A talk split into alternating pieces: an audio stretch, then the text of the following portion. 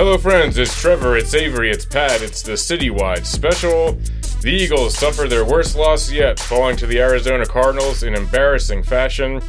The floundering defense fails to force a single punt in the game, while questionable play calls on offense continue to hold back a unit full of talent.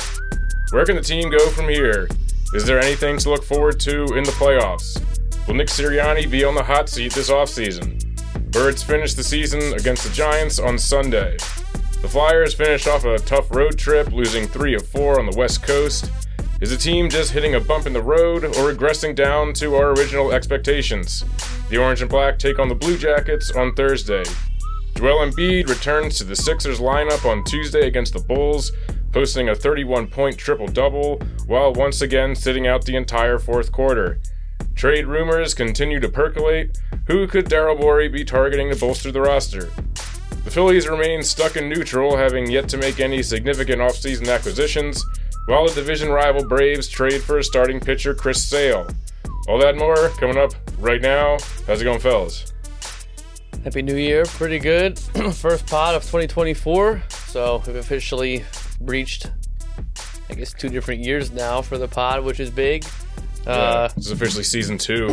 yeah, yeah, season two right now. But um, yeah, feeling pretty good. Body's finally fully recovered from the holiday fiesta. You know, eating and drinking and celebrating and all that stuff. Um, but all of that love and joy was brought back down to reality at about 4:25 on Sunday after the game. Um, so Yuck. good to take a couple days off of drinking and eating a lot. So kind of feeling back to back to normal. As we always say on the Citywide Pod, the return to normalcy is here. Yeah. The Who's that again? Warren G. Harding. We're the official podcast of Warren G. Harding. I'm telling you, man. But Should yeah, Get a, we should get a portrait of him and put on the table. yeah, we put it right back there. yeah, yeah. Got some space. But yeah, um, happy New Year. Thank you again, like I said at the end of last episode, for rocking with the Citywide Pod with your boys. I can't promise you that it's going to get better.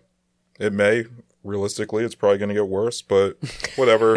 It'll be just just like the Philadelphia Eagles season, which started with a lot of promise. We we didn't start with that much promise, but uh, lo and behold, the Eagles' decline was very very predictable, and uh, the decline of this podcast is probably eerily similar. it's like it's like let Oh, me man, stop. we're just- Chill, chill, we're chill, just we're just getting started. This is uh, you know, this is uh, we're we're uh, I don't know, I don't know which which season of the Eagles are most like right now, but um, I don't know. So, so, something good is on the horizon. I think. I hope. We'll, we'll see. Yeah, I feel good about it. New year, personally, should be good. You know what I mean? We can't th- let the Eagles bring everything down. So, control we control. You know what I mean? Keep the main thing the main thing. no, kidding. Yeah. hey, I, I kept the main thing the main thing in fantasy football, man. Woo-wee. Yeah. A, a career year. The double champ. Won won two leagues this year. Won the League of Shame, which the three of us are in. Uh, ended up beating Chris Gargano in the finals. Shout out Chris. I beat that ass though. and then in my other league, the four day ounces for, for to freedom, Forte ounces to freedom, like Matt Forte. Excuse me. Um, second time I've won that league. And we do a trophy. It's just Hell a bunch yeah. of 40 ounce bottles. and nice. uh, I'll get my name just like written on there. Nice. So uh actually hoping to get down to Baltimore January 20th ish to pick that trophy up and if I do get it then you know damn well I'm bringing it here sitting on that table at least once. Yeah. Gotta gotta put that on display. Yeah, so uh did we do a trophy for our league? We talked about it before, yeah, right? Yeah, we've never done it. We should at some point. I have a yeah, we have a trophy for our uh, basketball one, which I, I will probably never win because I'm just not good at fantasy basketball. But fantasy basketball is, I'd say it's much harder than fantasy football. yeah, You're much- setting too much going lineups, setting lineups almost every day. Arguably, football is the easiest fantasy out there. Yeah, fantasy baseball seems incredibly Oh. difficult. Yeah, that seems- Too many games. Yeah. I, I, would never. mm-mm. Yeah, you have to be like one of those. You know, you have to be a real sicko to do fantasy baseball. I think. Not for me. No. yeah, we're sickos in other ways, but not like that. this is true. But yeah, all in all, it's been a pretty rocky ride between last episode and this episode. Um, but we made it to another year. Here we are. it's really that's really it. Kind of same guys, same spot, new year. So, yeah, should we dive right into uh into the birds? Into our, Well, yeah, I gotta, I gotta turn this hat around. I'm not, I'm not having this on. Hold up. just just turn the flap down. It has to be done. Yeah, yeah. The Eagles do not deserve to be shown on my head. Pathetic. So yeah, let's let's dive into it. Um, where do we begin? Well, we can start with. I don't even know. I mean, kind of that. I feel like that game encapsulated the whole season where it started off looking pretty good. 21 6. You had that nice pick six from Sydney Brown, 99 yards at the house. Um, offense looked decent enough. I mean, you know, they looked okay. The defense held their own. They did pretty good. Their third down defense was still ass, but their red zone defense looked really good. So felt optimistic going into the halftime. Like, man, this is great, dude. This is awesome. Had Pat Morgan, his fiance, handed down for her first game ever at the Linc. So we were like, man, what a great experience is this for your first game. yeah. And then you get out there, and I actually had to go take a shit real quick at halftime. And I heard that for, well, and went longer than You halftime. at the Linc. I don't normally, but this, all that brisket, I think, was just running Was through me. Yeah, we bit. were eating good. Shout Yeah. out Yeah. to uh, who came through with the. br- Your dad brought it, but it was who brought. Pat Donnelly. Pat Donnelly brought the brisket. Pat Donnelly's son, another Pat Donnelly, he made the brisket. It was like a 10, 12 hour long smoking I process. think they said it was like 18 or if, I, 18, if I'm not something like that. mistaken. Maybe Yeah, it was was 12 great. pounds, 18 hours. That but sounds about right. the, like I said, like I told everybody that comes to the tailgate, you can always guarantee a good time. You can't always guarantee a win. And that was definitely one of those times. Yeah, we had a great time that We had day. a really good time. Maybe 30 Yeah. people were there, so it was a good good show out. I remember at one point, so I forget who it was. Someone said like, you know, this this could be our last tailgate of the season. So everyone's like, nah, come Yeah. on, fuck that, that's Yo, ridiculous. I And it's posted like, something on my. Nope, this uh, Yeah. looks like that's actually going to be the case. I posted so on my glad person, everyone had a good time. Yeah. on my personal Instagram. I posted the picture of us in front of the Linc, and I said last in parentheses regular season tailgate Mhm. of the season. Little did I, did I know it's going to be the probably most was- likely the last tailgate of the Yeah. season. Un- Yes. yeah, unless somehow we win and then Listen, A lower Dallas seed blows beats- it to who they play? They play the Cowboys, uh, or no, the Cowboys play the Commanders. I'm sorry, yeah. Right. Which realistically, the Commanders probably don't stand a chance. Hell no, especially with Dallas having a. Although it is like a, not a must win, but a decent enough pressure of a win that I could see Dallas doing some typical Dallas shit where they just lose. But Is that game in Dallas or is it in in, in Washington? I think it's in Washington. I think they Oh, already played. Cow- Cowboys- because Washington played in Dallas on Thanksgiving. Oh right. Well, the Cowboys on the road, gonna they're be cold. susceptible to fall be anyway. bad, yeah. We're getting snow on the East Coast too. Yeah, that is true. Um, but I'm not gonna get my hopes up. I think that the way the season's shaken out and the way the historic the history is in the last what 12, 15 years in the NFC East, we haven't had a back to back NFC East champ since the Birds did it in the early 2000s. So if history likes to repeat itself, which it does, I see Dallas handling their business on Sunday. Us probably losing again. Um, so it wouldn't matter what Dallas does, to be honest with you. Um, much like the Yeah. second half, nothing could go right. What I'm, what I'm like, well, this is getting ahead, but just I think what's going to happen on Sunday is that we're going to come out and it's going to be like we're going to just be on fire. It's going to be like four straight touchdown drives, just getting sacks. Of pass rush is going to be back. It's like oh shit, everything's back. Slays comes back. He's playing well. Maybe he gets a pick or something. Everything's looking great. And then uh, Jalen Hurts sticks his foot in that awful turf and tears his Oh. ACL. Don't even say that, man. Yeah, that deadly fucking turf, in like the dude. fourth quarter or third quarter. Yeah, Oh, right man. when it's like, should they take him off? I don't know. we'll leave him for one more series. You get some rookie coming off the edge and just Yeah. obliterates him and tears his ACL. Well, Then again, Marcus Mariota leads us to another Super Bowl. we do love a backup Oh. quarterback. No, it'd have to be Tanner McKee. It- you know, it'd have to be uh, Mariota. would have to get hurt too. Or they sign then- outstanding free agent on the market right now, Who? wrapping up his pickleball Cam championship Newton? tour. Nick Foles. Nick Foles. For a third time? That would be something. that would be. I don't know know. what he has left, but Um, but yeah, second half came around and the wind was just sucked out of the stadium. That was just a very sloppy offensive performance.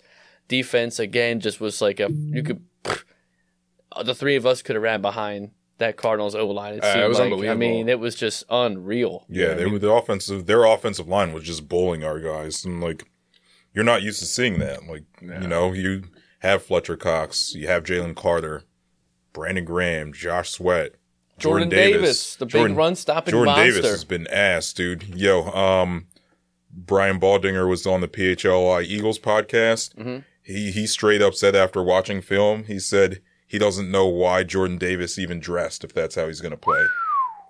yeah. He he went there. Yeah. I mean, I didn't hear his name once all game, except Yo. for maybe like maybe one stop here and there. But like Yo, you, Moro Moro Ojomo and Milton Williams are actually playing pretty good. Moro Ojomo, I liked him when they got him out of Texas. He looked great uh, that Milton game. Williams had a pretty nice sack that like helped force one of those uh, field goals in the first. yeah, they were drives. playing well, but that was about it. Yeah, And then linebackers.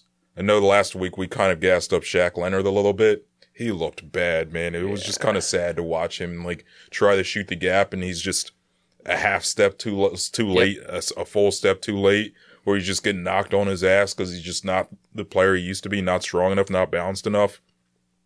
He looks bad. Nicholas Morrow, I thought the 49ers game was his worst game of the year. He got torched again. yeah. James Conner was beating him running routes, and James Conner's not a receiving back. No, It was just oh everything that could go wrong did go wrong. I mean, James Conner, like the James Conner of four years ago, he was just torching everybody. But again, uh, it's weird that how Cardinals running backs just historically own our ass. I mean, remember that last game we played him at home? It was a night game. oh the David Johnson game. Oh, my God. We're, we were at that game. Yeah, I was there too. Yeah. Oh yeah, I Where remember Kiko that. Alonso, he just carries Kiko Alonso on his Yeah. back for 15 yards. And they, that had that like 85 yard touchdown run where Yeah. he juked someone, hurdled somebody. Like it's like a Madden performance. So, you know, I mean, it, was it defeating for sure? But like, was it surprising? No, I don't think that shocked anybody. Uh, it's just I just think we were all pretty shocked. I will say when it started to go south, I was getting I was surprised, but then by the time I got to the fourth quarter, I was sitting there watching the score. I'm like, this is it's what they do right now. That's their standard, really, is giving up a shit ton of rushing yards, giving up a bunch of passing yards to a wash not washed up, but a pretty bad quarterback, especially this year. I mean, I wouldn't Connor say Mar- he's bad. But I'm saying this it's year- not a good offense though. my point though is that you're making these bad teams look good. They're fucking they had two wins on the season. You're at home. It's the last home game of the year, potentially. You had a lot on the line. You have the easiest schedule remaining, and now you decide to give this shit up. Hmm. I, you know, I The thing that gets me is you mentioned it's the last home game of the year. It's probably the last home game in Jason Kelce's career. Yeah, I- potentially. I, have a And- hard time seeing him coming back. and if- maybe Brandon Graham and Fletcher Cox. yeah, who, who knows? for those guys to go out like that, just yeah, that's just disgraceful. yeah, And to lose to John Johnny Gans to Jonathan Gannon I know. mm, to get like thoroughly out coached hmm by Jonathan Gannon, the guy who just consistently got out coached in his time as our D coordinator. For it to happen that way, just just despicable. yeah, man. The Cardinals clearly took the bus to the game. All the Eagles drove. yeah. Do not did not have uh, did not have the fire in their guts. Nope. None of that. They, there, there Yeah, were no, no shots, no shots, no Pew, pew, pew, pew. I was saying, I mean, it is. Yeah, it is a bummer because the offense was looking pretty good start of the game. You know, and you had that that really uh, that fun trick play out of the uh, you know, faking the, That was the awesome. sneak. Then Almost Gainwell, killed Devontae Smith, but other than that, it was a great play. Yeah, I mean they were looking pretty good, and then um, you know it was pretty much all uh, whatever whatever good they did on offense was all uh, neutralized by that. You know that drive where they had like the first and twenty, they run like two sneaks or whatever, Oh, or it was God, like that was or it was a QB, uh, you know, draw, design then, uh, QB run and then a QB draw. then a- yeah, then it was like an op, uh, a read option where Hurts went the wrong way and got tackled for like a four yard loss. It's also a bit of foreshadowing too. I feel like the first drive, you know what I mean? Like defense comes out, I think first, and they stop uh, Arizona. So you're like, okay, not bad. Or maybe the Eagles got the ball first. I think we got the ball first. And you Yeah. go 3 and out, Mhm. Yeah, that was pretty three and rough. out. You can't Yeah. gain. Start. You couldn't get two yards. against the worst defense in the league by several stati- statistical. St- I'm s- I'm so worked up by Stats. several st- statistical measures. it just like that. When that happened, I was like, Good "This is Lord. going to be a long game, man. This is like not. You should be marching up the field. You had all. I mean, the the build up and everything else. Being like, we got to come back from this big loss that we had against the fucking whoever we played the week before. let's go get this shit done. Nothing. Just didn't show up. Ah, The defense didn't show up.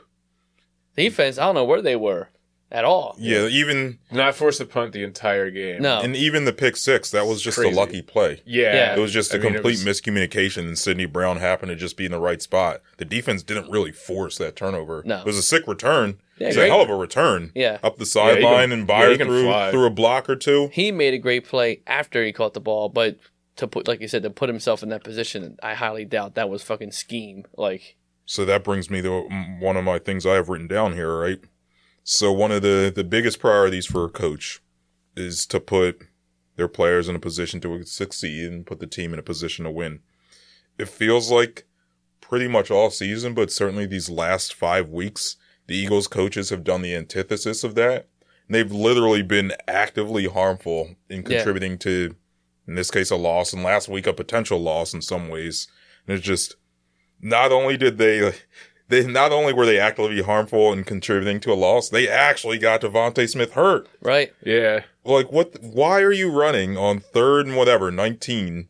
You're going to run a screen to Kenny Gainwell Right. and have Devontae Smith out there blocking. It should be the other way around. Yeah, yeah. Right. Why? Yeah. I, every time they have Devontae blocking, I'm just it's He's not that guy. He's just not I that weigh more than Yeah.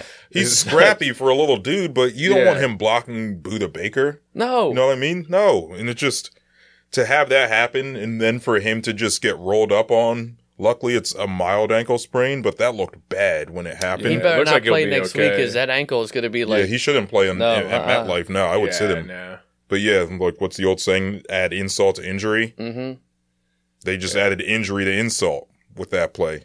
They're just the coaches just I don't know, man. Everything about this is just ridiculous. I have some other notes here. It's like why is Haason Reddick dropping into coverage so much? so much. Yeah. He's like 25 yards down the field It's every play. so I'm much like, worse since we? they switched to Patricia. Yeah. All these, uh, yeah. And then- and of course their explanation for that was like they don't want to they want to try to be a little unpredictable, but it's like if if being if the cost of being unpredictable is taking arguably your best player on the field and forcing him to do something that he's not good at as opposed to the thing that he's good at, it's like it's no, like we don't need to do that. No. Yeah, just be predictable. It'll probably Yeah. work.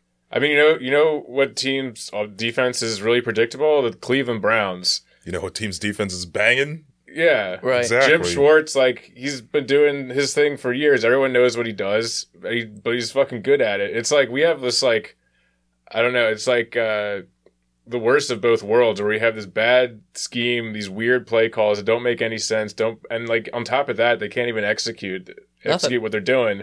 I mean, at least last year, you know, obviously.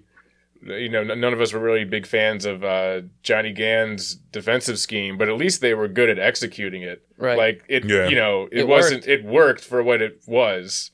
This we don't even have that. It's just like it's it's bad and it doesn't even Yeah, work on it's its own terms. No, you don't know who's calling the plays. The players are like, well, we have ownership of the plays sometimes, but it's I don't I don't understand who's calling the shots anymore on defense, and it looks like that. They always look like anytime someone goes into motion that's in the slot and goes just to the left side slot. Yeah, they no look one, lost. Well, no one ever follows it, and they're pointing, and then by the time it's like, well, what are we? Yeah, what's going they, on right they now? They don't know if they're supposed, supposed to be in man zone or some hybrid coverage, and just everyone just pointing, motioning. There was a couple plays in that game where Vontae Maddox was just out of position. Which two things, right? If it's his first game back, he's playing under a new defensive coordinator. Why are you playing him that many snaps and putting him in these Right. bad positions? He's he doesn't know this defense. It just felt like they were just like you know wanted to rely on him to come in and save the day for them, make him look good or something. And he doesn't just, know the defense. Yeah. Yeah, well, he's not Ed Reed. It's Avonte Maddox. Like the guy isn't going to come out here and fucking light it up. He's not B Dog. He's not Ed Reed. He's not Polamalu. You're not really getting that good of a player back. He's a decent player. And he is one of the best nickel corners in the league. Sure, what- yeah. to my point your point, he's not ago, a Hall of Famer. a guy who hasn't played For all five year. weeks Oh, he Yeah, is. he's and he's not a Hall of Famer either. But you also don't know if he's that good because he hasn't played a full season in three years. So yeah, he's one of the best nickel corners in the league for the first when it's warm out, and as soon as it hits like, all, what do we play? September, October, fucking mid October, the dude's MIA. Then he comes back banged up. He does this every year. I don't think he's argue. I really don't think he's that good of a cornerback, to be honest with you, and it not enough to really miss him. Well, I think the problem with at least watching this game was that they were relying on him to do way too much in a scheme that he's not familiar with. If he's that good, He's- he'll figure. If he's well, that no. good, though, he'll make a play. And At least he didn't make a single goddamn play. He's out of game shape. again, my only point though is that I don't. I think we're giving him too much credit. I think that Hmm. sure you might miss a a vet on the field, but you're not gaining that much back. Well, my point is, is that they didn't put him in a position to to succeed either. You're asking him to do too much. And then the other thing too is, where's the leadership in that secondary? You got guys pointing at each other, saying, "Yeah, you go here, you go here, you go there." Someone needs to step up and just take accountability. They're all just pointing the finger. It's Definitely just- no Malcolm it's gotta Jenkins be- on that squad. no, You have two veterans right there in in Bradberry and um in Byard. Neither of them's really stepping up. Like Bradberry's too quiet. That guy's kind of a bitch anyway. And Byard's too new to the scheme. Well, to whatever this is. On he's starting to figure it out, but yeah. slowly but surely, but he hasn't made that big of an impact yet. Reed Blankenship is still fairly new to playing as a starter, so I think he's still you see him still trying to like take it all in. He has great plays. I, I still love Reed Blankenship, but he hasn't assumed that vocal leader yet. And it's just a weird mix of secondary players. A lot of rookies on that thing too. You miss Slay a lot out there. Yeah. Um, and I'm not going to put too much onus on that, but you know, you play the Giants next week. We'll see what happens with that. No matter what, you're guaranteed a playoff spot. So all we can look forward to then really is you get back Slay in the playoffs, you get back Cunningham in the playoffs.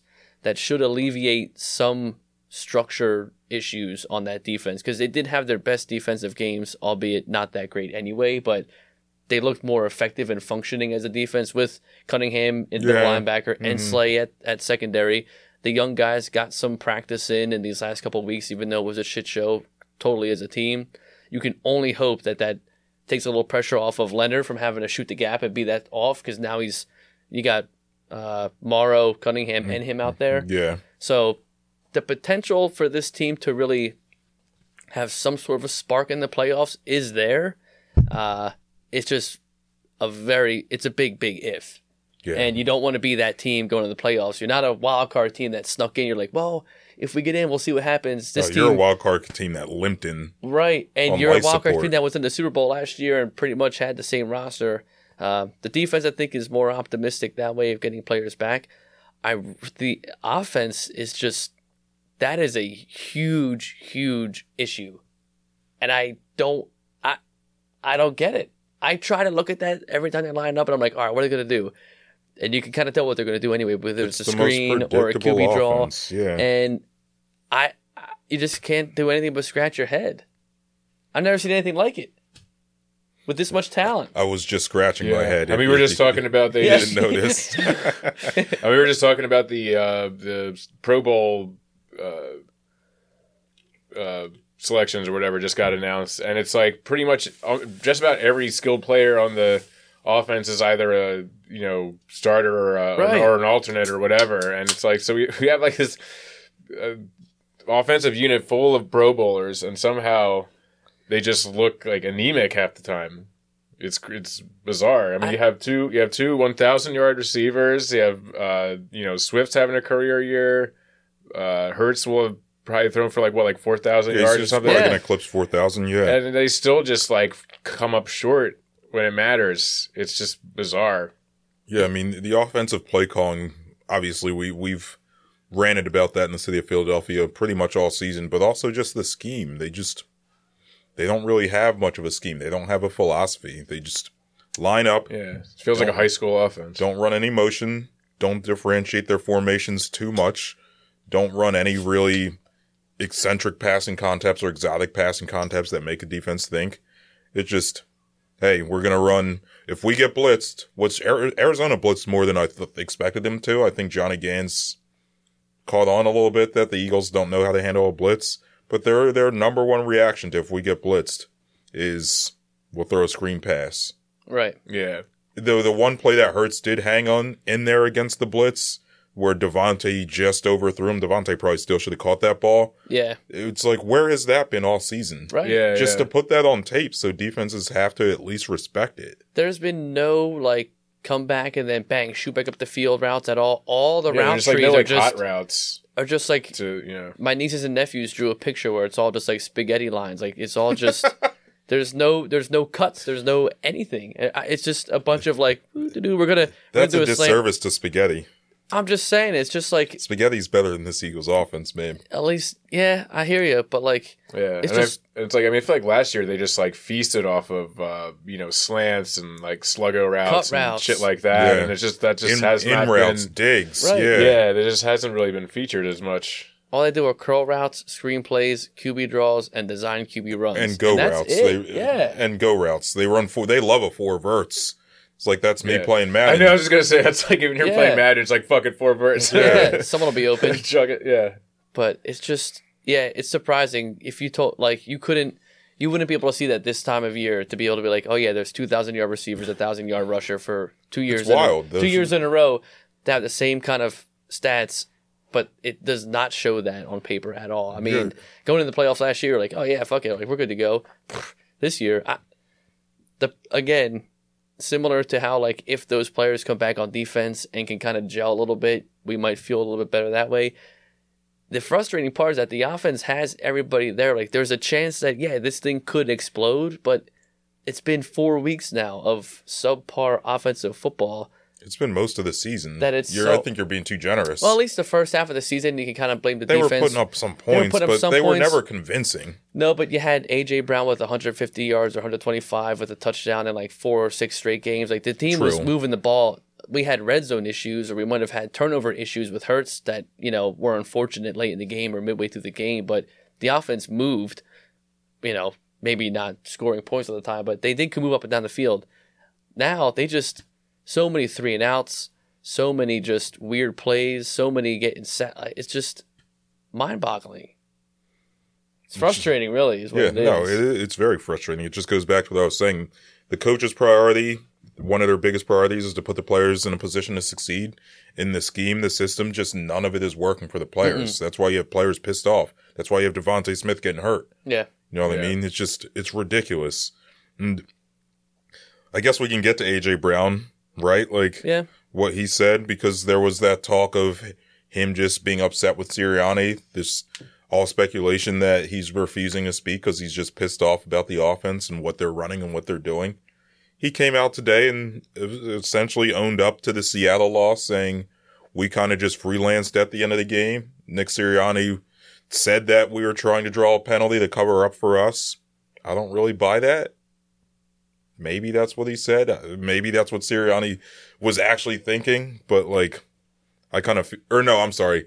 Maybe that's what actually happened, but I don't really believe it. Yeah, I mean, I think AJ Brown has given us no reason to believe that he's a dishonest person or a like showboat kind of guy. The guy, people, he's a quiet person for sure. He I- he loves to blow up on the sidelines, though. for sure, but it's a it's a put him in the passionate game. light. The guy is a a perennial Pro Bowl, All Pro type of player. I mean, when you're not getting the ball, of course you want to be able to contribute to win. That was his main point was that he likes to win, and when you've been losing a lot, it's fucking frustrating because we're three guys in a basement drinking beer doing a podcast saying how frustrating it is to have all that talent and can't score. I can't imagine being those guys with a thousand yards, being like, I, I get 80 yards, a, ga- I get 50 yards a game, or I'm I'm blocking that's fair. I'm blocking yeah. corners five times a game. Like that's not my job. I shouldn't be blocking. That's no offense. Like Lane Dallas Goedert and Calcaterra and all Jack Stoll's job. I'm not supposed to be the one doing that shit. Even though I'm husky as fuck and could block somebody, but But yeah, I mean that that's the coaches putting him in that position. yeah, for sure. But I think he, I think that that was a great uh, professional move though by him to just come out, address the media, ease that tension. Philadelphia sports media loves to just make a story where there isn't one. Malata was like he literally took the whole team out for like a whatever Oh, they it was, wanted it on escape the room escape type of room. Shit. Like, you know, he- he's trying to get the team to Yeah. stay together in a weird way. I guess that shit's kind of sucks. Like you guys Let me- ever done an escape I was going to ask the same thing. No, Hell I haven't. I haven't. No. We Fuck should no. we should have a podcast. Yeah, what do you mean? should. Fuck no. Maybe we should do a team. if I'm a, I mean maybe us. For Yeah, sure, we but, gotta like, go bond, yeah, we dude. can get a, t- uh, a pod uh, team building exercise. Let's how let's how let's see let's see how it shakes out for these birds. Have you ever had to do anything like that at work? Any kind of like weird like team building? uh lot of axe bullshit throwing. like that. Yo, you know Axe what we throwing- should yeah, I feel like axe throwing is a big one. Here's what we need to do: laser tag. Oh hell yeah! Laser Yeah, tag. laser Where can you banging. go laser tag around here? That's a good question. Do you remember Exhilarama? King of Back Prussia, in, like, maybe. uh, what was Exhilarama? It was like back on the um it was I think it was right outside the I want to say the Echelon Mall. Yeah, that mall's still there. Me and my barber were talking about that the other it's day. like a dead it's Yeah, like that's I- what he said. Ghost town. he said the food court. There's like two restaurants. The rest is just vacant. yeah, That's but there eerie used to be uh yeah, it was either Echelon Mall or Deptford Mall, but uh Deptford Mall's outside- popping still. Yeah, it's probably the Echelon Mall, but like uh there used to be this place that was called like Exilorama. that was like this like arcade thing kind of place, but they had like laser tag. It was cool. Yo, I would do that. Yeah. I played laser tag a few years ago with a bunch of adults. It was fun as hell, man. I had a good time. I was I was sniping people. Yeah, It was there needs to be some kind of place like because because everybody hits is gone, and I'm just like I've been trying to.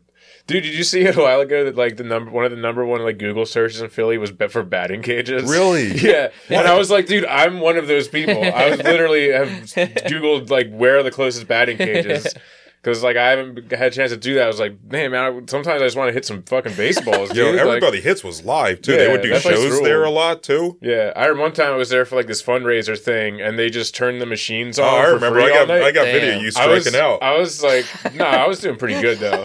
you lying? I was doing pretty. No, I was literally, I was The in there. truth is revealed. I was in there the entire. I was like just in the. I wasn't you really. must have got him late in the night. That's I just why. like wasn't even like socializing or anything. I was just in the batting cage. yeah, oh, I remember. I was Like, there that And day. I remember I was wearing like a dress shirt too, and by the end of it, like the armpits were totally like ripped. Like I completely ruined my shirt because I was just sitting baseballs all night. Damn. But like, yeah, dude, there needs to be a place like I don't know, you're like in the city or maybe just outside the city that's got like you know laser tags, batting cages, maybe some go karts, like the that only kind batting thing. cage I know There's in the gotta be city is place like South that, Bowl right? has a batting cage.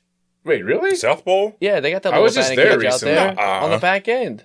I Really? swear to God, I was In- just there a few weeks ago. it's outdoors. It's outside. So I'm not just going in a batting cage when it's 40 degrees. Well, not right now, Yeah, but I'm just just gotta put saying. gloves I'm on. saying the literal Mm. closest one that we're talking map wise is probably that one. I had no idea they had that there. Me Yeah. neither. South Bowl's all right. Yeah, I was there a I'm few just weeks saying. ago.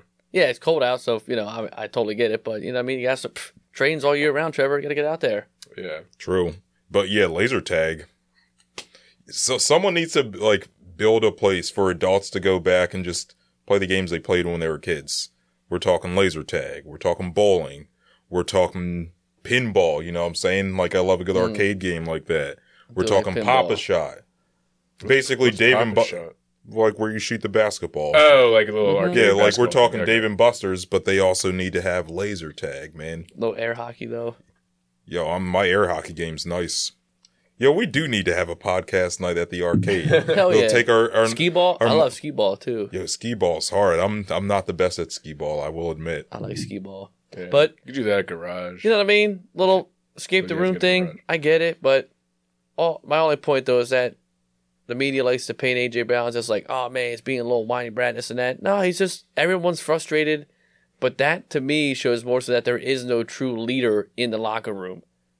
Jalen Hurts can say what he wants at the podium, but there's a lot of pent up tension in this locker room or frustration that you know we've seen Eagles teams prior when they were going Super Super Bowl runs or playoff runs, and they kind of never let that show. And this team has been exposed a lot that way, where you've let the media now kind of write their own narrative of these guys in locker room. Mhm. Is it the players? Is it the coaches? The coaches aren't like that's that's not good. Go there's no you're not united then going into the playoffs, which is a recipe for disaster. So I guess moving forward, what do you think happens?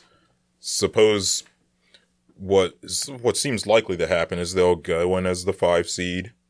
Maybe they win against the NFC South winner and they lose in the next round. Let's say that that happens. That seems like it's most Yeah. likely. I would think they can beat the NFC South winner, but Mhm. you never know with this team. But assuming that's what happens at the end of the year, they didn't make it to the Super Bowl. It's a disappointing season. What do you think happens as far as like coaching staff? What do you think? Most players are going to be back, except the ones that are probably retiring or free agents. But in terms of coaching staff, in terms of management, like what happens? I mean, I think, uh, you know, obviously, I mean, you can say what you want about Sirianni, and obviously a lot of people are, are like kind of pissed off at him right now. But like realistically, like he's not going anywhere. Like, Yeah. he's, the team's Yeah. made the playoffs each year he's been here. Um, as far as the rest of the coaching staff, I mean, I think on the defense they need to just clean house. I would Like, agree. I mean, that is just a poorly coached unit, top to bottom. Obviously, they they have no answer right now as the, the for the defensive play caller. I think they definitely need to bring someone else in, and even just like the other you know coaches underneath that tree, I think need to be replaced too. The offense is where it gets kind of like tricky. Like, I mean, I wouldn't really be as much as people have been complaining about Brian Johnson. I wouldn't really be surprised if he was back. Um, but like, I don't know. I mean, what I would what I would like is for them just to bring in like a new offensive coordinator who's gonna just be like running their offense, which I think, like, obviously, like Nick Sirianni's whole thing is he's an offensive coach. Like, he wants to like run the offense, but it's like at this point, we've seen like before he handed off the play calling to Steichen, and then after he kind of like took it back over, like he's not literally calling the plays, but it's back to like you know. I feel like I've seen enough of the Nick Sirianni offense. You know mm-hmm. what I mean? Just like the overall scheme that like I just I don't know. I just want like some fresh eyes and just let Sirianni handle all the you know all the interpersonal stuff and everything else that a head coach does. Yeah. But like I want to see a new offense. I don't. I'm not confident that's going to happen. But I think they got to gut everybody, like you said, except for Sirianni. I think Sirianni does stay. I think he's more. Mm-hmm. I mean, is a good coach this year. I think he was an excellent coach last year, but could be exposed by the coordinators that he had last year. Uh, but I think they need to gut every coord, every OC, defensive coordinator, assist. Everybody's got to go. I mean, this year we kind of, after all that came out, that Gannon kind of like you know did the whole shitty thing, and we lost out on Vic Van or yeah Vic Fangio was it? yeah, yep. Um, so this is kind of like a patch job at defense where high hopes for Desai. He had a great year with Seattle uh, with those young bucks over there, and they looked decent. Nothing too super impressive, though, I will say, and not enough to come back. Again, with this talent, you have a lot of rookies and young guys. You gotta. This is your one chance because if you have if you have one more year with Desai and it doesn't work out, well, now you've wasted two years of these guys' careers, and now a th- second coach comes in. They're in their third year. Like, do it now, get it quick, get it over with, rip the band-aid off, clear house. Don't give Patricia another shot. I would get rid of everybody and everybody on the offense. Mm, Everybody. except Brian- uh, except Jeff Stoutland. well, uh, okay, I'm talking. Obviously, Stoutland's Yeah, a stable stays. guy. Everyone Hello. else, yeah, everyone the, else. the, two, the two guys whose jobs are 100 percent secure are Jeff Stoutland and uh, Dom DiSandro. Well, yeah. Yeah. I'm just saying. They're Obviously, not going anywhere. Stoutland. I just meant people that are involved in. He does the running, uh, you know, The running assistant game, stuff. yeah, but O-line, obviously, yeah. he's been fine. He had back to back a thousand yard rushers behind his O line, so I'm not too concerned with him. But anything related to the pass, Brian Johnson, I think is ass. I think he shouldn't even deserve a coordinator job anywhere else right now. He needs to take a year off and recontemplate shit. Maybe look at accounting or other shit like that. uh, I don't know. Football's his maybe bag. become a, if you're uh, telling me that along with uh, you were an offensive- Yeah, Myles Jack came back. He's back. playing. Yeah, I was like, Yeah. what the fuck, dude? Like, He he, probably- he saw what was going down. he said, "Fuck he's- this shit." Yep, I was thinking the same thing. He saw in preseason. He was just thinking, "Yeah, you know what? This ain't it. This team's gonna be a dumpster fire this year. I'm gonna quote unquote retire, and then end a it back with the. Steelers." He said, "This team looks like shit. I'm gonna be a plumber," and then quit the plumbing shit. Yeah. Anyway, I, I just think that uh, they need a fresh off. Honestly, I think they need a more mature offensive coordinator because I think Sirianni could benefit. I know he wants to still do some offensive play calls and things like that, but I think he would benefit from a, not saying bring this guy in, Frank Reich, but a more veteran leader, maybe a former player to kind of help calm that nerve, keep him a little more composed. I'd like to see Sirianni be more of a head coach, to Trevor's point, and less of a fanatic and a fan. Love the passion. I love it when we're, when you're eight you oh, know, whatever you want. You want to fucking high five the fans and go crazy, cool. But he hasn't really been able to kind of keep the team together after these back to back runs like that. And I think that that just shows a lack of maturity. And I think he could benefit from a more savvy offensive coordinator. Defensive coordinator, I don't know who they get. There's a lot of teams out there that are going to have new head coaches and they're going to be picking everybody apart. Um, so an early playoff exit would benefit the job hunt, but I think everybody below Sirianni has to go. Yeah, uh, I'm I'm actually right there with you. I think that if if anything, the last few weeks have kind of shown us that Matt Patricia is not coming back. No, Nah. If there's one positive, if there is a silver lining, we know he's not going to be the D Him- coordinator. Nor his pencil. Right. Exactly. on Hmm. the on a plastic sheet. That's what cracks me up. He doesn't have any paper out there. It's so What's he stupid. write? With it? It's just for show. Well, yeah, so he's not coming back. I think if you start looking at like the defensive positions and their their coaches, whoever is coaching our secondary has done a horrible job. if you have job. guys like pointing the finger, like we said before, Yeah. if there's no leader in like as far as a player in your secondary, the coaches have to take over. They haven't. Mhm. Whoever's coaching our linebackers, they haven't had much talent to work with, but should be a little better. You know what I mean? The defensive line that should be really good. I get it. Some of these guys are gassed. Um, who's our defensive line coach? He's that pitcher. He's Kumar Rocker's dad. The big dude. know. Yeah, He's like a Harold bigger kinda Rocker. I think his name He's is. He's been here for a little while though. But yeah, his message might not be getting through. He might need to go pitch or be his son's pitching coach or something. Not getting the job done. Offensively, Stoutland stays. Wide receivers coach, I don't think he stays. You hear AJ Brown saying, "Yeah, we were freelancing." right.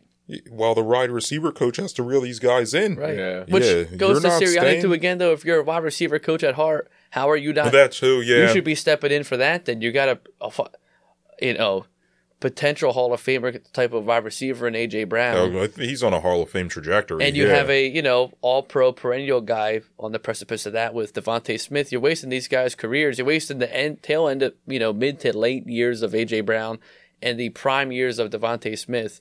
Why? What you? That's your bread and butter. yeah, And you can't. And you got Julio Jones. Shout out to him for getting two yeah. touchdowns. But like, they goddamn, ruined the Julio game. you literally too. have like I know. it fuck. just it makes no sense.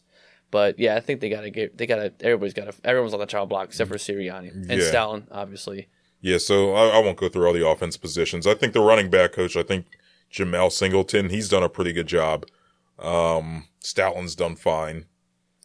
Which I'd be I don't curious even know to who see. the tight end coach is. I don't really feel any type of way about him. I think Goedert's. I think the tight end position doesn't really need. I don't think that's hindered I think it's more so just the offensive play callers have to go, the defensive play callers have to go. When you get down to like positional shit, Mm. Some of those position coaches need to go. but secondary not for sure, but does. li- tight end like Goedert.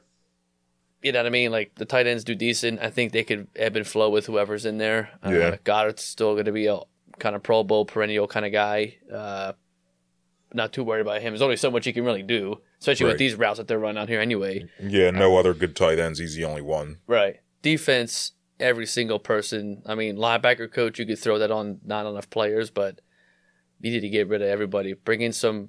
I think veteran leadership go a long way. uh, Yeah, I from a they need to br- they they need to bring in advisor types, Yeah. right? Well, we need to bring in a defensive coordinator that knows experience, but offensively, yeah, we should definitely bring in a new offensive coordinator, but also need to bring in some sort of advisor. Could be Frank Reich. Wouldn't be a bad idea. Um, him and Sirianni have that connection. I don't really know who else is available out there right now. I guess Joe Brady, You'll see but more I and don't more as really want uh, him. Josh McDaniel, I don't really want. Hell no, no, no, yeah, no. but like what I'm saying is they need like a veteran that's kind of established that has run a decent offense or two. It's not Josh McDaniel though by any means. Stay. About well, who's the cat that just got fired from? The thing is, a lot of head coaches like have been getting canned left and right. You got the guy Brandon Staley from Chargers, who at least at Oh, least Sirianni's going to try to bring him be- in as D he's at least Could be coordinator. a def- I wouldn't. I mean, for a defensive coordinator, I wouldn't be like it wouldn't be the worst thing in the world. He's I mean, an he's definitely asshole. he's not definitely a, a dog shit head coach, but again younger guys, so maybe not.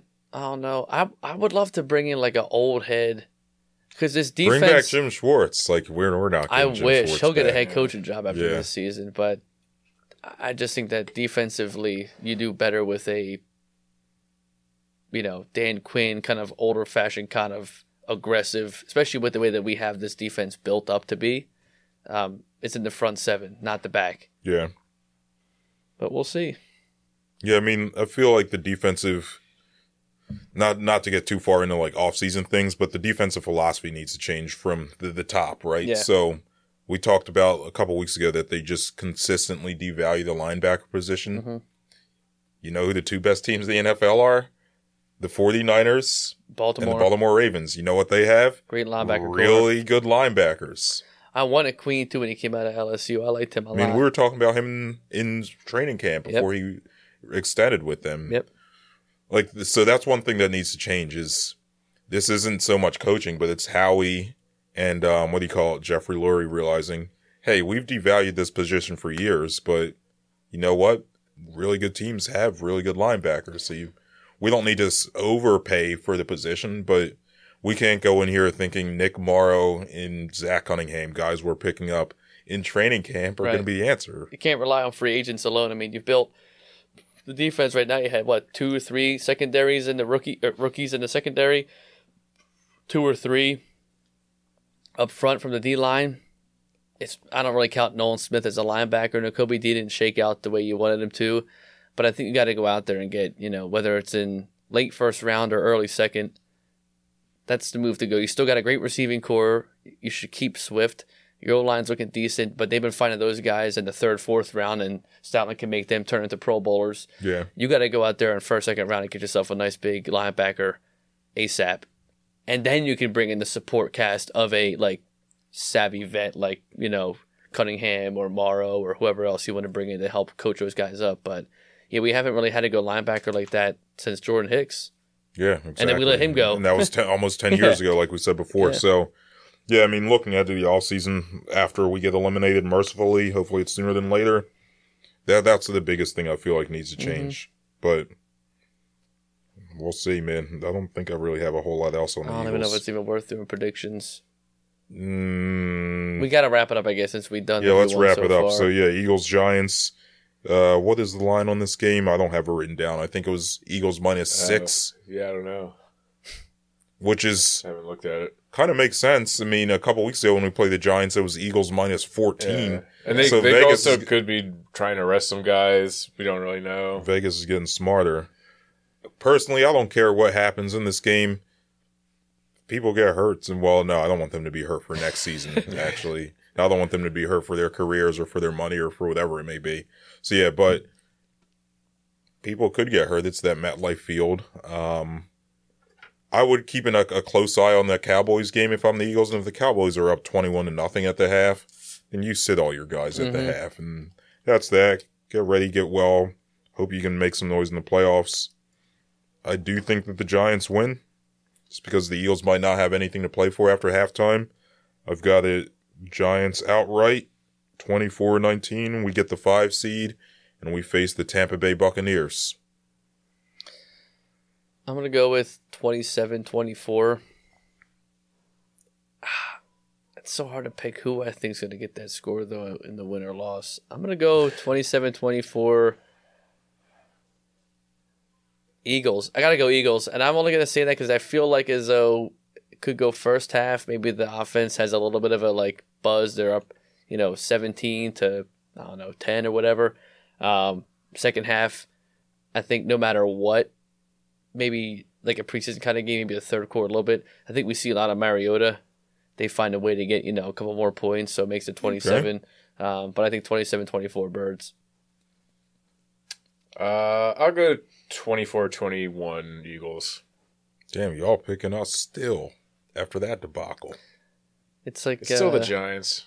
Well, I mean, uh, but it was, it was the Cardinals. yeah, Right. I don't know. blind loyalty at this point. It's just, you know, Mm, I can't be mad at you. All right. All right, well, I guess that just about wraps up Yeah, the we're, we're done. I, yeah. Yeah, I don't have anything else to say I about thought that we talk about the team. birds that we just ended with a solemn just break and noise. yeah, 27 24. I think the moment birds are going to silence win this the game. yeah. yeah. Pour one out. on Trevor's basement Not on the carpet. Yeah. Uh, so what? el- What? el- What else we want to move on to? I guess the um, not too much. I mean, the Flyers Yeah, kind of a let's, uh, step back here. I'm rocking a Rough road hoodie. trip. Yeah. The, uh, you know the the dreaded Disney on Ice road trip. Mm. Always always tough for whatever reason. All the way on the West Coast. Started off with a great win against the Canucks. They did like Yeah, they just pantsed them. bulldozed Yeah. them. Um, yeah, like a, another shorthanded goal. They were just uh, completely outplaying them. That was that was fun to watch. Best offensive team in the league. Yeah. Yeah, We were yeah. here for that game, no?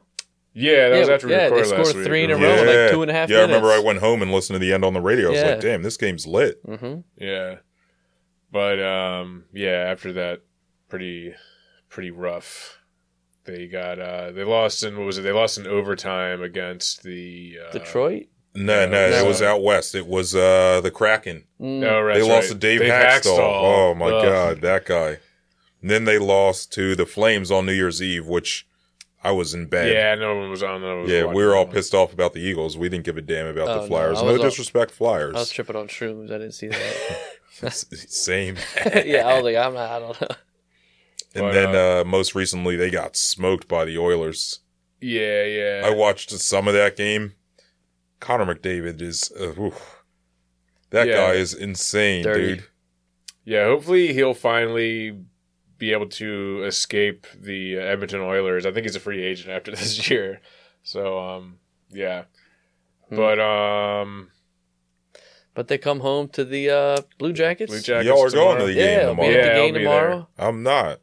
Damn. Man. You'll be at the game, so hopefully they whip it back into gear. You know, take the top uh, Philly sports team back. No, I'm kidding. You know, we'll see what they Yeah. do. Um, looking forward to it. First game of the year. They'll probably lose since I'm there, but uh, Yeah, the Blue Jackets are. Yeah, the Blue Jackets Very, are, very bad. They're an abject disaster, you know, man. I'm just saying. Yeah. Yo, what I will So were the Cardinals. Yeah.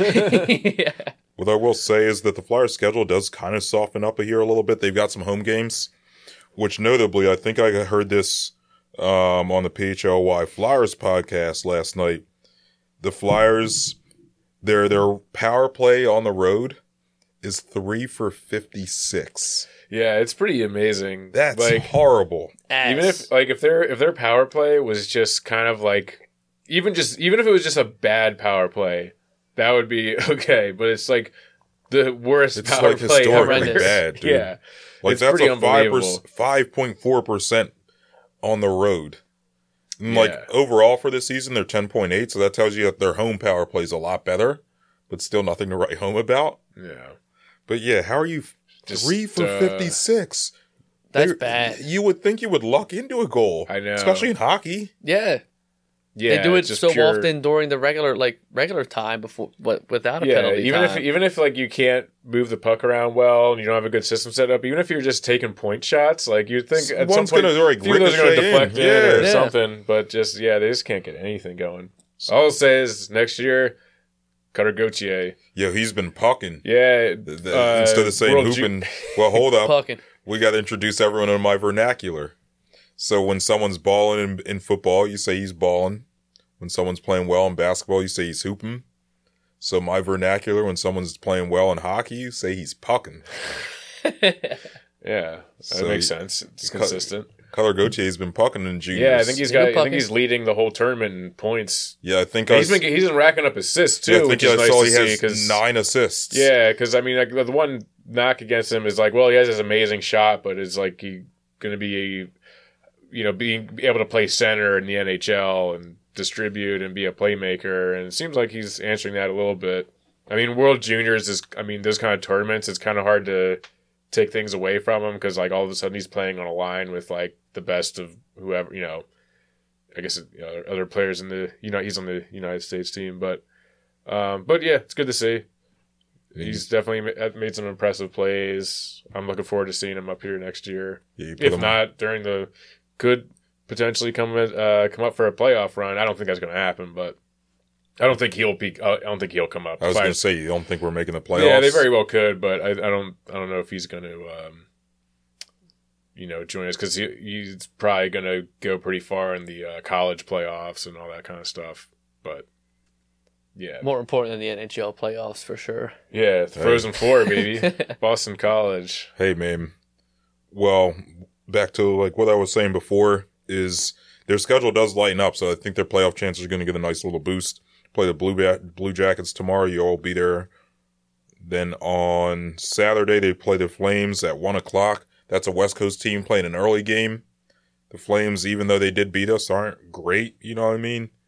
Then Monday play the Penguins at home, who we've already talked about them on this podcast. Mhm. They look kind of washed, don't look particularly great.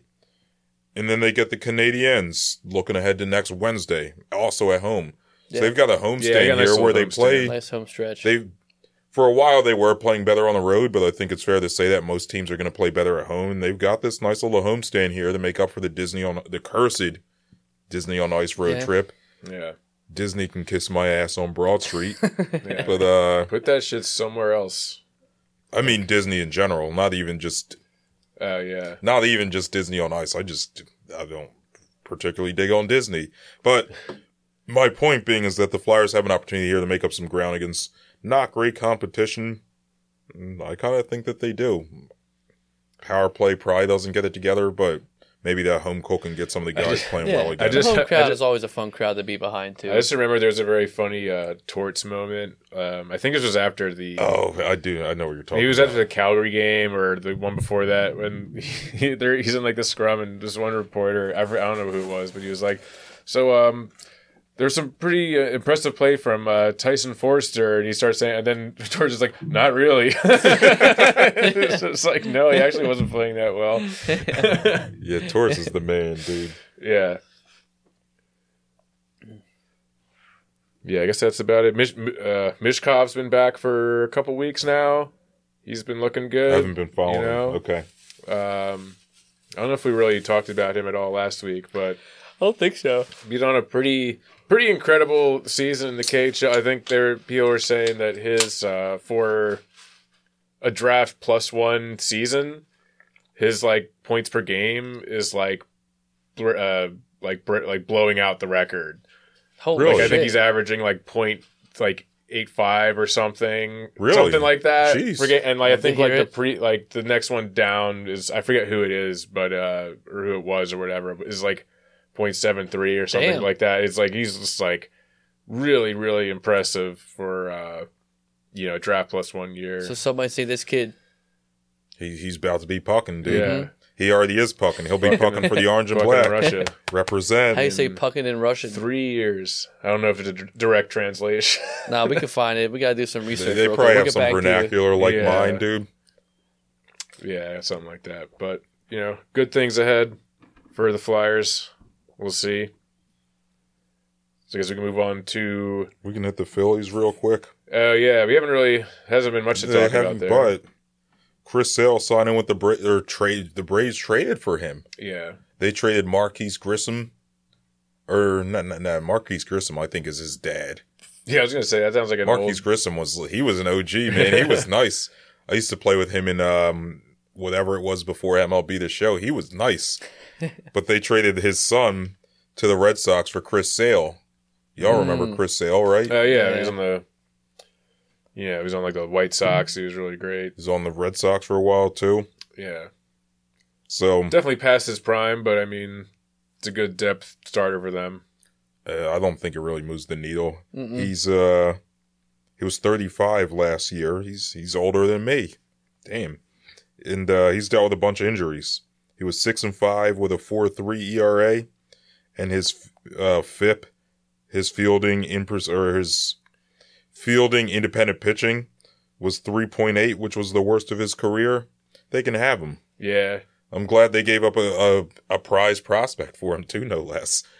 I don't really understand their off season. I don't. Yeah, I don't know, but I'll take it. Yeah, I I'm not like mad it. about yeah, it. I'll take yeah, it. whatever. But the other Phillies note I had, I don't think I put this in the rundown. I added this late to my notes. Was uh apparently the Phillies have increased their scouting in Japan. Even though they aren't going to get Yamamoto, they did offer him 300 million. Mm-hmm. So like they are serious about picking up some Japanese pitcher. I don't. I'm probably going to butcher this guy's name. Shota Imanaga. Oh, I did pretty good. Hmm. How about me? That Well, sounds all right. Um, we don't know if he did good or not. I mean, I- I- I that sound- guy- it sounded nice. I think that sounds good. That's from playing a lot of video games with Japanese people, I guess. Not playing with them, but Japanese characters. In the game. Uh, I mean, I guess I don't even know why I just said that. Whatever. I hope we got the hand where you're like not playing with them, but but whatever. Um, but yeah. So anyway, he was seven and five with a two six six ERA and a one point oh one walks hits per innings pitched in the Japanese league. That seems pretty good. yeah, it seems good to me. I mean, I don't know who he's Yeah. you know pitching against stat Yeah. wise, but whatever. He's pitching against the same guys Yamamoto's pitching against, I believe. All right, well I'll Yeah, take I mean- that. That sounds good. I don't know if we got to offer them three hundred million, but No, I don't think Maybe they he's- will. He's a little older than Oh, Yamamoto. He's 30. yeah, all right. Yamamoto's like 26, I believe. Mm. Well, you know, if they got some scouts over there and looking at these guys that they uh, want to play with in Philadelphia, then I think that's a good thing they should be they should be looking to do. Yeah, I would agree. I think what do we need? We have Nola, Wheeler, Wheeler, Suarez should be back Suarez. healthier. you have Ranger. Uh, what's the other? Why Walker? am I drawing a blank? Walker. Yeah, Don Walker will be back, still even though he was on Twitter talking shit at the end of the year. Uh, who's that young buck that came in at the playoffs, but then did pretty good? Oh, Chris Sanchez. Nah, nah, the The dude, is, reliever. huh? Kerkering? reliever? Kerkering. Kerkering. Well, he's not a Yeah, star- he's not yeah. a, uh, a starting pitcher. Yeah, I guess, think they now. still kind of need like a number five slash like quasi six starter. Painter won't really be back. Now at all. Painter's he's if he's back, it'll be at the end of the year. Yeah, Yeah, right. he'll probably miss. Then yeah, they the need they need one more. Yeah, so maybe it's Imanaga. We'll see. He'd be the the most famous Japanese Philadelphian. That'd be a good call out to do it Yeah. in January third to call out a relatively unsung Japanese pitcher. Hey, I'm going there. He will become the most famous Philadelphian Japanese player. Yeah, Right? I we talked that- about Alright. this. Yeah, the, no, the no, Phillies you- have oh, never it's yeah. not a it's not a particularly high bar. No, I but don't uh, think. he could Yeah, do no. it. I think he will. I, I have faith Yeah, in I think I think I think he's Right. got it in him. No other Philly team. The Eagles, like the Sixers, never had anyone Japanese. There's some Japanese players in the NBA. I, I don't think there's a single Japanese Eagle. player in the NHL. No it's like there NHL. is. What's that guy Suzuki on the Canadiens? He's he's kind of Jap. He's part Japanese. I remember. Yeah, I mean, Nothing on the Flyers though, at least, and nothing on the Birds. Yeah, mm, yeah. Well, hey, Imanaga, man, come home. That's all I got. come home to Philadelphia. Come home the furthest. yeah, well, I like that intel. We'll see. I, I'm, I'm sure they'll make some kind of move before uh, the They season got starts. Clearly- Well, the fact that they were going to throw 300 mil at Yamamoto, at least they got They're serious about it. At least Yeah. they got money out there in the bank. They're ready to shell out. So Throwing that money around. yeah. Then Yeah. worst case scenario, you bank on Snell. Isn't he still out there? Mm, They like. I know we might not be biggest fans, but worst case scenario, they would probably pull the trigger on I a mean, guy there's like a reason him. he's still out there. Everyone's skeptical, Yeah, which But- I am too. I think that about closes out the Phils though. Yeah, and not um, really much else to to talk about there. But the Sixers, Joel Embiid comes back, casually uh, throws up a triple double, thirty one points. Does not play the fourth quarter again. Crazy. That boy, good dude. He's yeah, he's good. that He's pretty 15th good. game in a row now. Fourteenth game. Uh, 15th, I I think. think it's the 15th. 15th. I, I lost count. Because I think that I think Kareem had 17 in a row. yeah, he's approaching the so record. So he's close to Kareem. I think Wilt had No, I think Kareem's got the record. Kareem does have the Yeah, record. or I think maybe him and Will are tied, but he's probably going to break that record. Oh, him and Kareem I think are tied or at least off by one, but Wilt did his in like 63 games or they have his are like they have like an even smaller bracket of what he did in Gotcha. there, but I think Embiid's going to be fine. I mean, he's still going to doing it whatever, but uh unreal. Un Yeah, they missed him. Clearly, the team missed him. well, all those games that they lost while he was away, they didn't get blown out. It was like, yeah, if Embiid played, those were those were wins right there. Yeah. Yeah, I think the one thing that Nick Nurse has really done is he's just made them such more of like a fluent offense Mhm. with Embiid, but certainly we even saw without him. The game Yeah. actually scored 42. They put up 130 some points on the Houston Rockets, which is one of the best defenses in the league. They they made it look easy.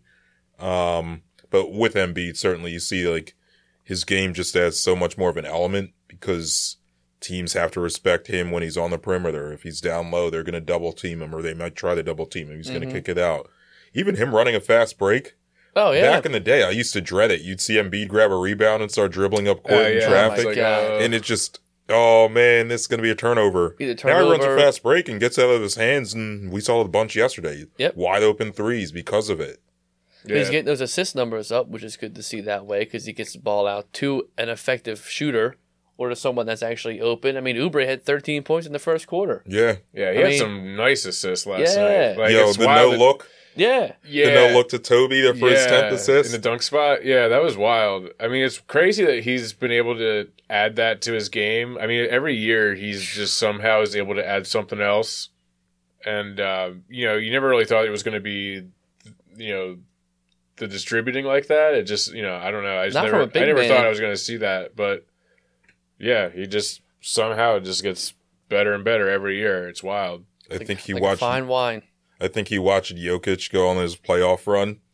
And Yeah, was it's like, I gotta thinking, that. yeah, I can do that. And then he just went out and started doing He, it. he he just he just went on YouTube and Googled white people passing. Yeah, that's so funny, man. When he first came in the NBA, when he said, "Yeah," everyone asked him, "How'd you learn how to shoot like that? You can shoot like that in college." I just went on YouTube and looked up white people shooting. He's the man, dude.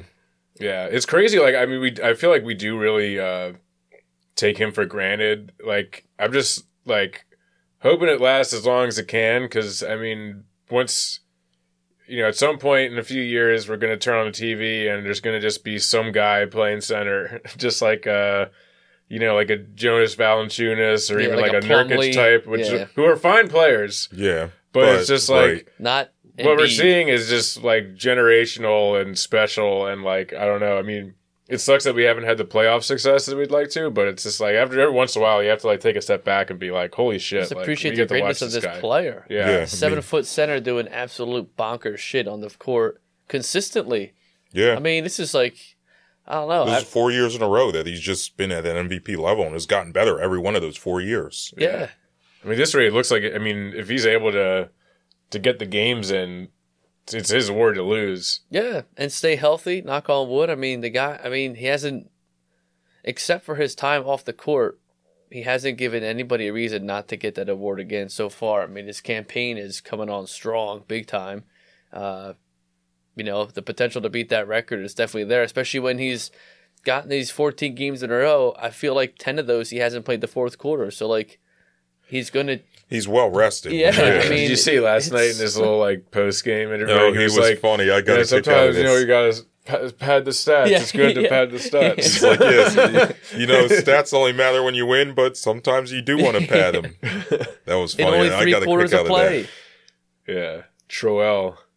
Yeah, he's he's the man, dude. But uh yeah, I mean, it's good to have him back. The team certainly missed his presence offensively, defensively. You could tell Maxey was really Oh, glad to have him back. Maxley was playing much more freely. Yep. Toby, I mean, Toby was playing pretty well the last couple weeks without him, but Toby was playing pretty good. Kelly Oubre really felt his Yep. impact.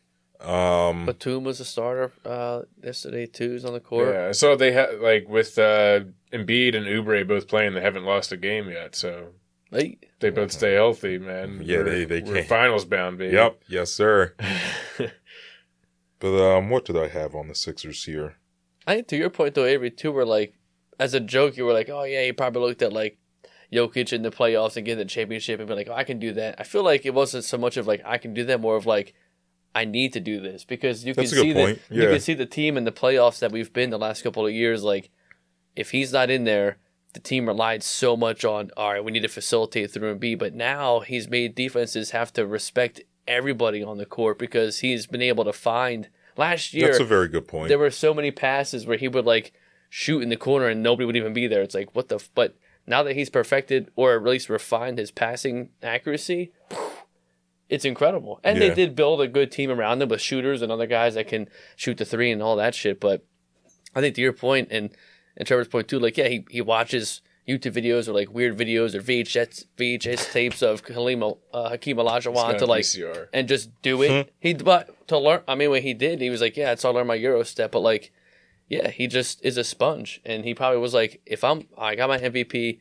If I'm gonna get to the promised land, I have to elevate my game again."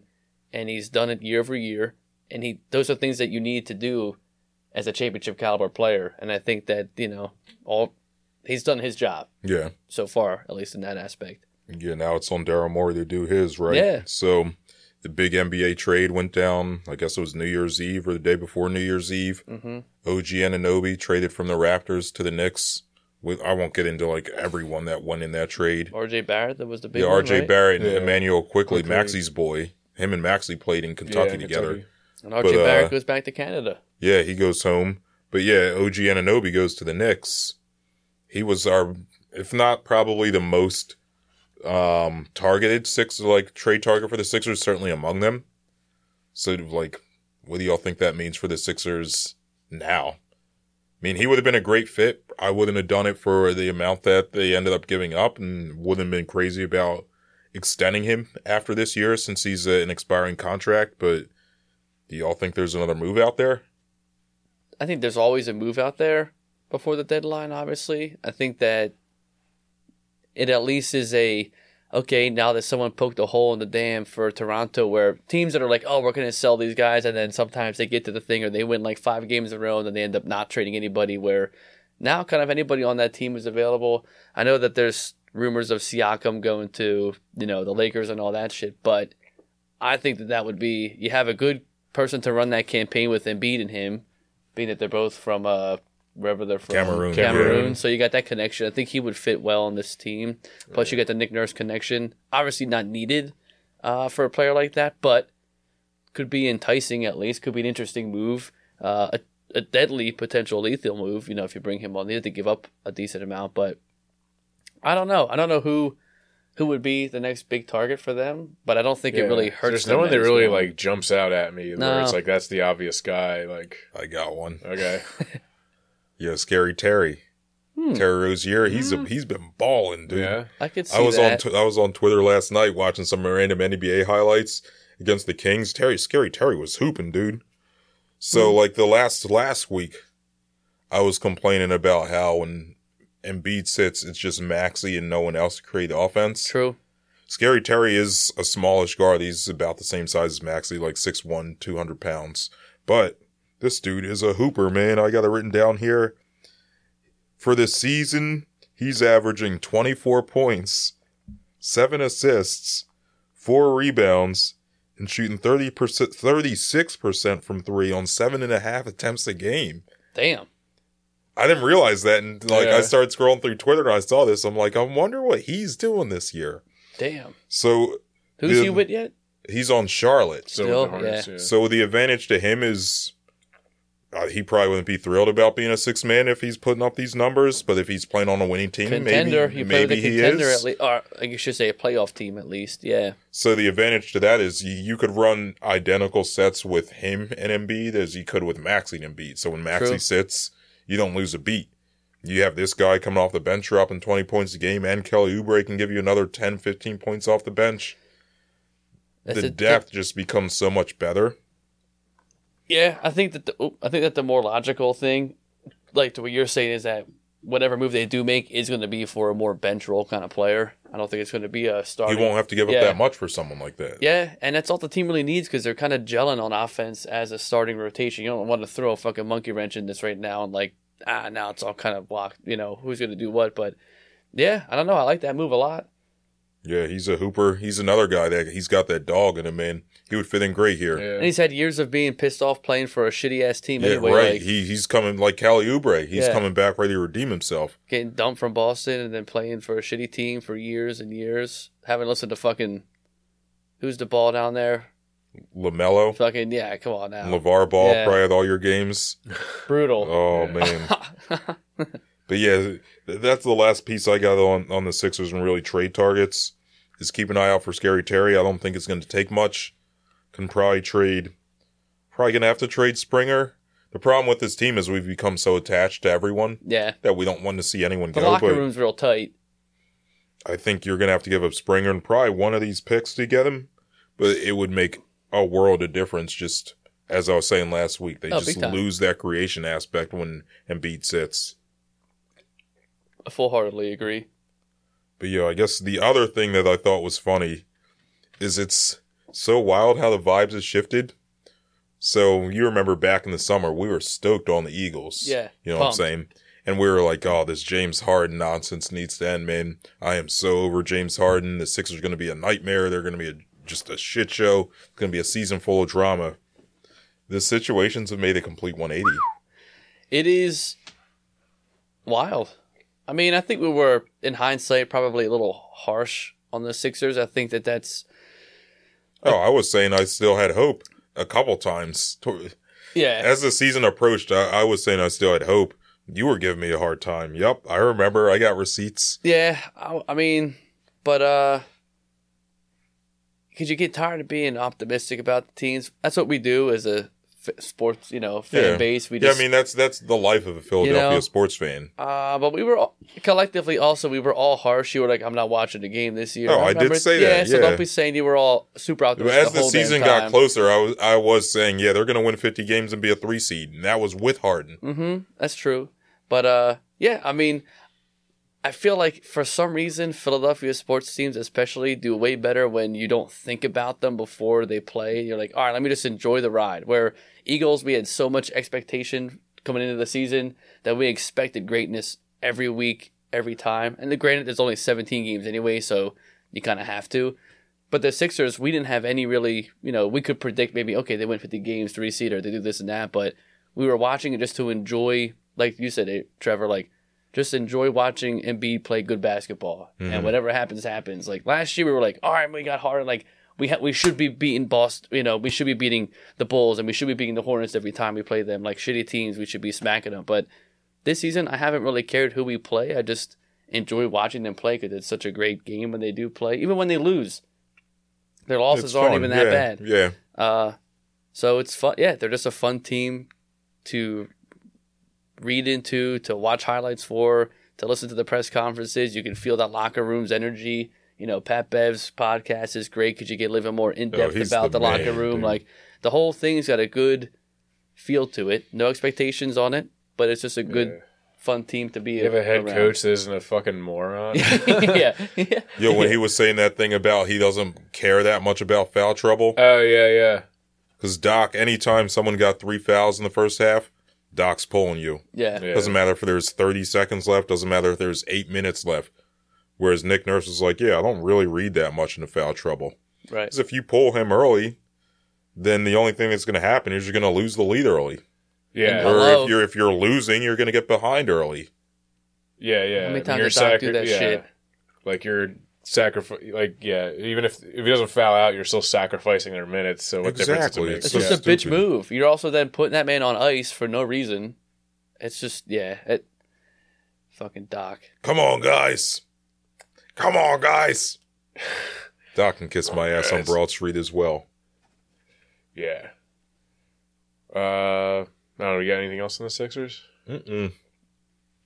Yeah, I guess I don't know what else is going on. The uh, the uh, the Epstein list. The is FC being raised. list is out. We're all Yeah. safe, thankfully. Whew, Here's man, yeah. How about here's the big question: Will Josh Harris be?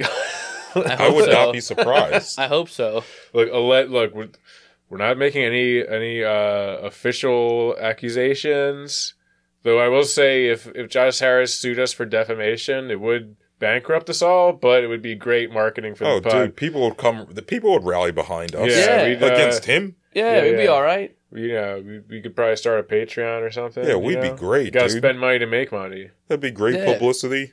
Plus, he ain't suing us for that much. He's got plenty of money. Yeah, He ain't worry about us.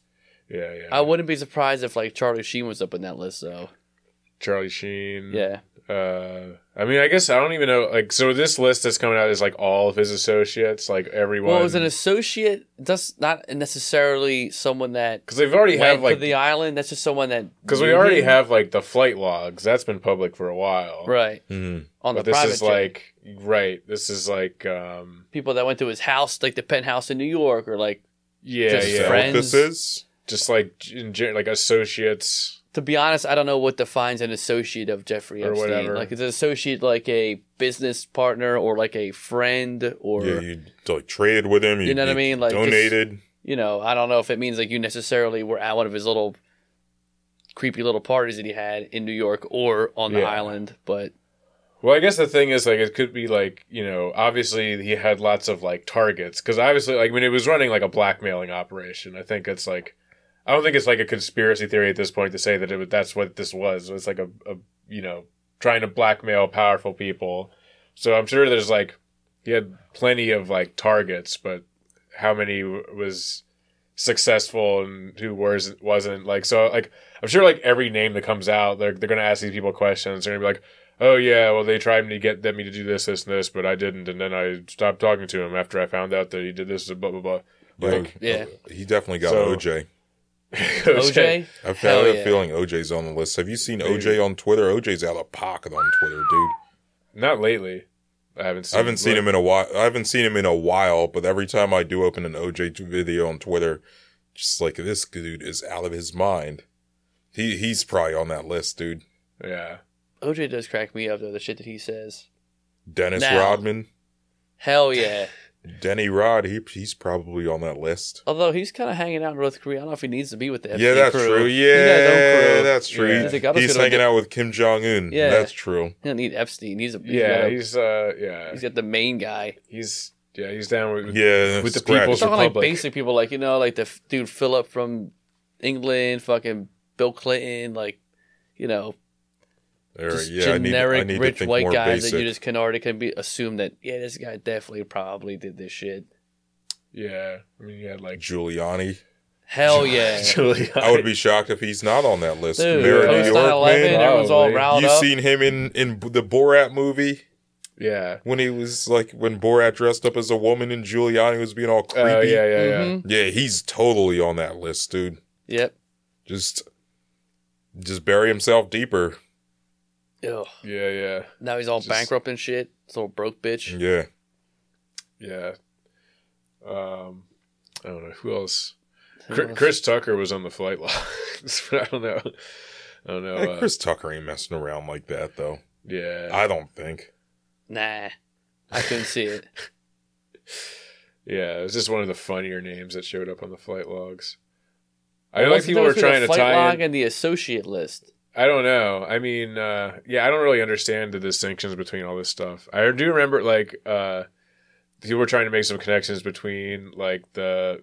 I don't know if you guys ever gotten into the whole like the like Kurt Cobain assassinate like a conspiracy theory. Yeah, I've like looked that Love up before. kind of. I love Nirvana. But apparently, like Courtney Love's name was not only on the logs, but they were her name was circled.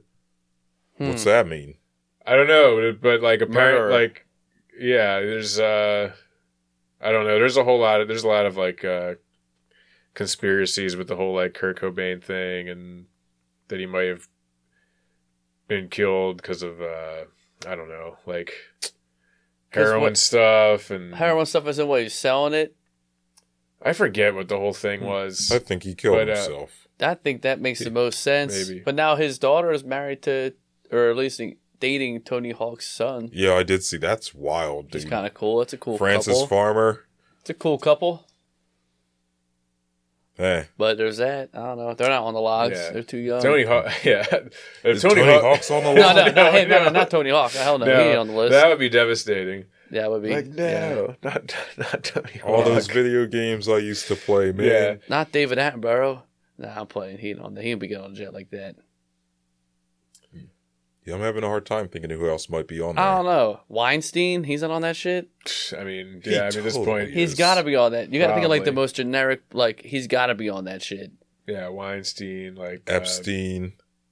yeah, they're Kevin they're practically Spacey. brothers, Yeah. you know what I'm saying? Weinstein and Epstein. hmm Kevin Spacey. Yeah, that's a good Spacey's one. Kevin probably there Spacey's with, gotta like, be on Bryan there. Singer. hmm Louis Uh, C.K. probably not, No, I don't think he has enough influence. but Charlie Sheen, I could definitely see that guy all yipped up on the plane and shit, or in New York somewhere.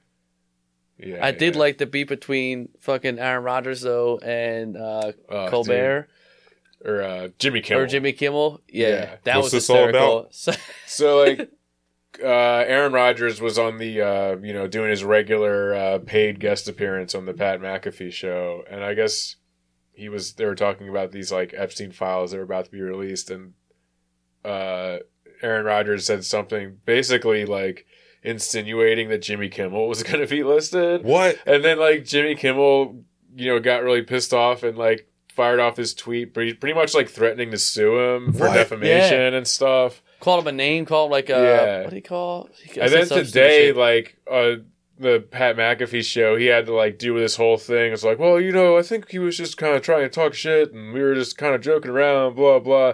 And because the thing is, like, you, like uh, so Jimmy Kimmel's on ABC, McAfee's on ESPN. They're both owned by Mhm. Disney. Mm. So it's like I'm sure the people, the you know, the the head honchos at Disney are not really pleased about like someone you know coming having, up on yeah show. having someone on one of their shows accusing one of their other shows of Oh, like God. you know it's just what a, a weird because messy they don't want to get exposed. You know, someone in Disney was on that shit too. Oh yeah, They're on that list. Some CEOs in there. yeah, Mickey Mouse, Donald Duck, Oh, you know, no, Donald Duck is definitely Donald on Duck. Yo, there. Goofy was in there. Goofy, Yeah.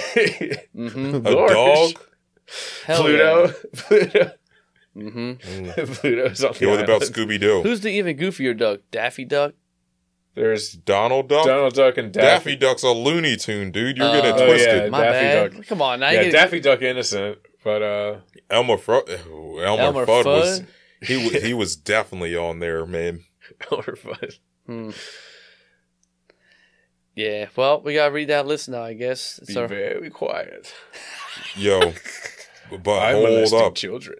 J- Jacob said, "What if, sh- if Jacob? Shout out, Jacob. You're upstairs yet? Friend of the pod, roommate of the pod. He said it'd be funny if Shaq was on there. Yo, that'd be Yeah. I'll be devastating. That so would be- sad if Shaq is No. on there, man. That's that's a, Not that's Diesel, an American not legend. Diesel. that would be ass. You know, I That'd guess we'll just have to wait and find out. I think I said they agree- they keep like pushing it back. It's like I think that now they said it was like January twenty second. Is it in alphabetical order? Because I can't be fucking sifting all this Yeah, shit. they're just gonna like release them like five at a time just to keep dragging it out for the. It'll be a Netflix series, like the countdown, like the NFL top 100 players of like Epstein top 150. Yeah, this is like they're gonna they're gonna reveal like the top five names as part of the Super Bowl halftime show. Oh It'll my be god, like who's Roger the ha- Goodell, who's number doing the halftime show? Usher. Usher, yeah, it'd be Yeah. Usher announcing. Yo, R. Kelly was on there. Oh, definitely. He had oh, to be. sure. He's definitely on there. Oh, there. yeah. Taking notes from Epstein and doing his own little thing. yeah. hmm But yeah, Probably Usher's. Michael Jackson. You know? Yeah, probably. Uh-huh. I, I would. Unless they were Mm. too old at that point. Mm, He's into the younger crowd. that's questionable. But hey, we're not going to have any MJ slander on this pod. I'm not. sl- I'm not. uh, No, no. All in jest. All in jest. I think he's an innocent man. Yeah. Well, I mean, Except for, The- the- except for the Disney depends on how you're. How, how, what do, what do we mean by innocent exactly? Like, how do we? For the old Disney. Yeah, anyway, look, I'm just law- saying he could be on the list. He could not be on the list. The law is a fuzzy thing. Maybe he just went as an entertainer, not an Mm, actual possibly. participant. You know, so he, that could be an associate, though. Is what I'm saying. Yeah, okay, that's what fair. fi- that's fair. Whew, good save, Pat. Good save. Yeah, you you did save your ass. I was ready to kick you off this pod, or I was just gonna ready to be a, re- ready to eject myself from the pod. Oh no, I love Michael Jackson. You kidding me? But Yeah. that would be a, a tough one to see, someone like that. But we'll never know until we read this log. I don't Yeah, know. yeah. Yeah. We'll never. We'll probably never. You know, know the whole truth. Part of the. uh You know. That and whoever uh you know actually pulled the trigger that killed JFK or Mm. uh, any of these sort of things. Or who did 9-11. Yeah. We got to work Also a a 9-11 mystery. reference in on this pod too. Yeah. yeah, we haven't hit that yet. Oof. Yeah. But yeah, I mean it worked though. Ever since then, the Bills are like number three seed, number two seed, fighting for it. They're killing it. Yeah. Yeah. We need to bring Sean Sean McDermott in, be our D coordinator. Oof. Yeah, there's not a whole lot of ex Eagles guys still floating out there that were good once upon a time. But yeah, Yeah. that's all I got for the Epstein take. That's all. That's my, my two cents on that one. I think. Uh, yeah, I got to pee. Yeah, I think that's just about going to do it for us tonight, everybody. Uh, please leave us a five star rating and review every at your podcast. Give us a subscribe on YouTube, follow on Twitter, TikTok, and Instagram. And from all of us here at the Citywide, good morning, good afternoon, good night. Peace. See ya.